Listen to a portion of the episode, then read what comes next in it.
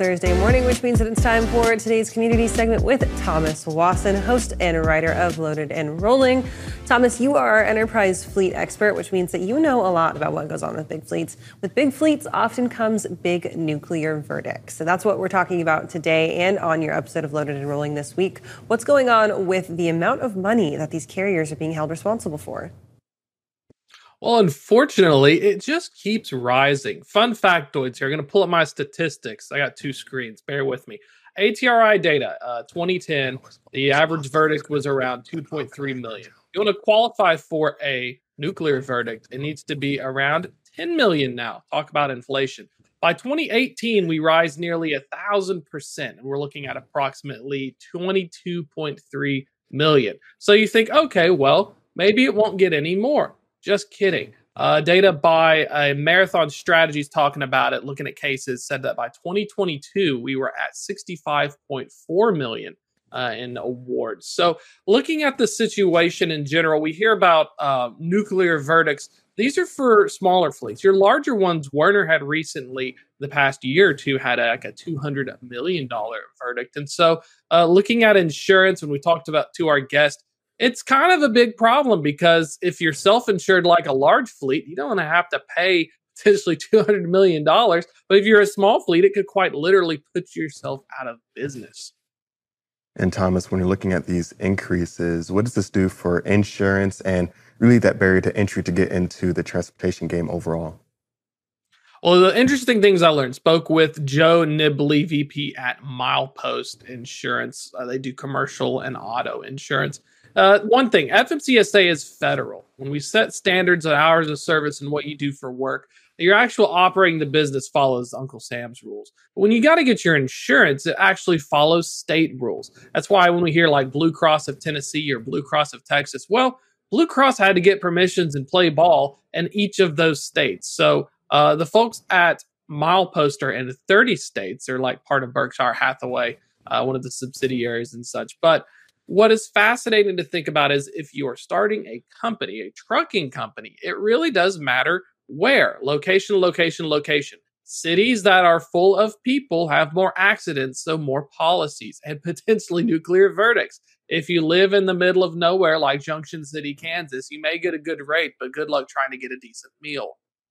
So, Thomas, the interesting thing about nuclear verdicts is that oftentimes when they get handed down to a lot of these trucking companies, the companies aren't necessarily the ones that pay, right? We think about the decision that was handed down to Werner, as you mentioned, over $200 million. That doesn't mean that Werner itself is going to be out that 200 million. That money is going to come pieced around from different places. Some of it will go to the plaintiffs, to the people who were awarded that money. Some of it will end up in the pockets of the lawyers. Of course, that has to do with a lot of it as well as the fact that we see lawyers getting into the transportation space really ready to claw after some of those nuclear verdicts. Do we think that that is helping kind of prop up almost like a, a false inflationary effect is the fact that we're seeing a lot of these nuclear verdicts being handed down, not just to the people who deserve them, but also to the people who are in the law space.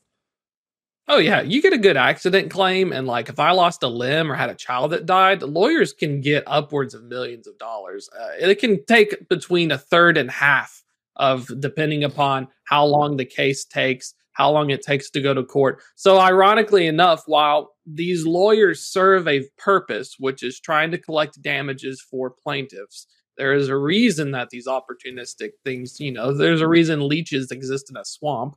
But at the same time, uh, for a lawyer, it can be very, very lucrative because, like I mentioned earlier, you're taking a cut of it.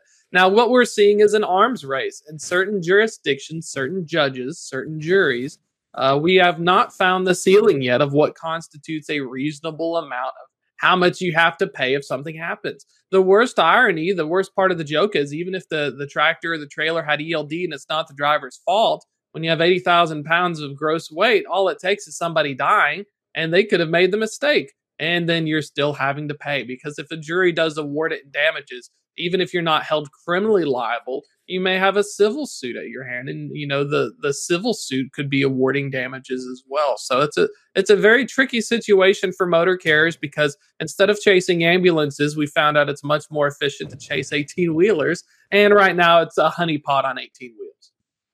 And thomas that's an interesting point there because was going to be my next question is what is that upper limit and what does that look like? Do you anticipate that we are getting there quicker, or do you think this is still has some legs under it and maybe some years to go?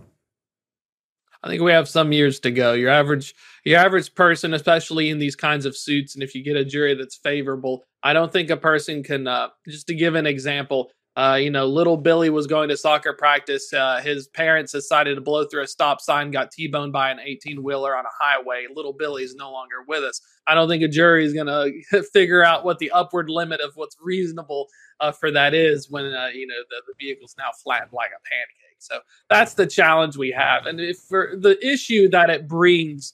Uh, we uh, we spoke about Governor DeSantis doing a Florida uh, House bill that's attempting to uh, at least put a form of cap.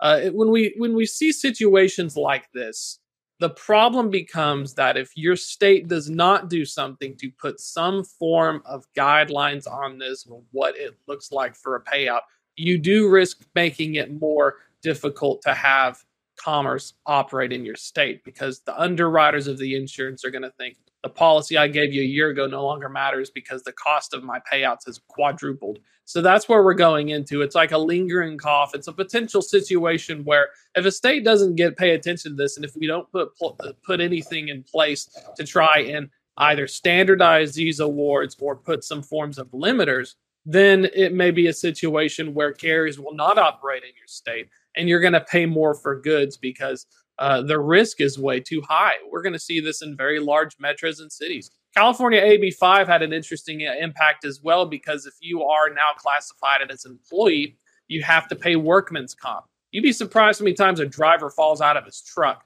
I had one do it earlier. Then use three points of contact. Now we're paying him workers' comp because he decided to not look down when he was attempting to leave his vehicle. Situations like this means that when we look at the influx of motor carrier numbers, we could be seeing situations where uh, these these drivers who are owner operators under a carrier are now getting kicked out because the company doesn't want to pay for the additional insurance costs. So there's a lot of stuff that we haven't paid attention to, at least in the industry and unpacked. And major media outlets are, are not really focusing on it because you know you normally don't get a really good lead or a byline until something happens like a supply chain disruption. Then we suddenly start paying attention or a $200 million verdict. Thomas, both Anthony and I were very surprised that you did not open this nuclear verdict segment with an Oppenheimer joke. So I'm going to give you the opportunity. Do you have one off of the top of your head right here or no? I don't have a good joke, but I have a great story. Oppenheimer, whenever Truman was dropping the bomb, shows up in President Truman's office. And uh, basically, Truman tells Oppenheimer to get the heck away and, and calls him like a few names as well. Uh, basically, a weepy man because Oppenheimer was pining and feeling so bad for making the the bomb. But Truman basically said, "Oppenheimer, you made the bomb, but I'm the one who had to use it." So I hope I got to see the movie. Maybe they'll put that scene and see Cillian Murphy uh, break some tears down in the Oval Office. Thomas had no Oppenheimer joke, but here's to hoping that your newsletter and your show blow up this week. Thanks for joining us, Thomas. We'll talk to you later on. Have a great rest of your day. and we're going to take a quick break. We'll be right back with more Waves Now.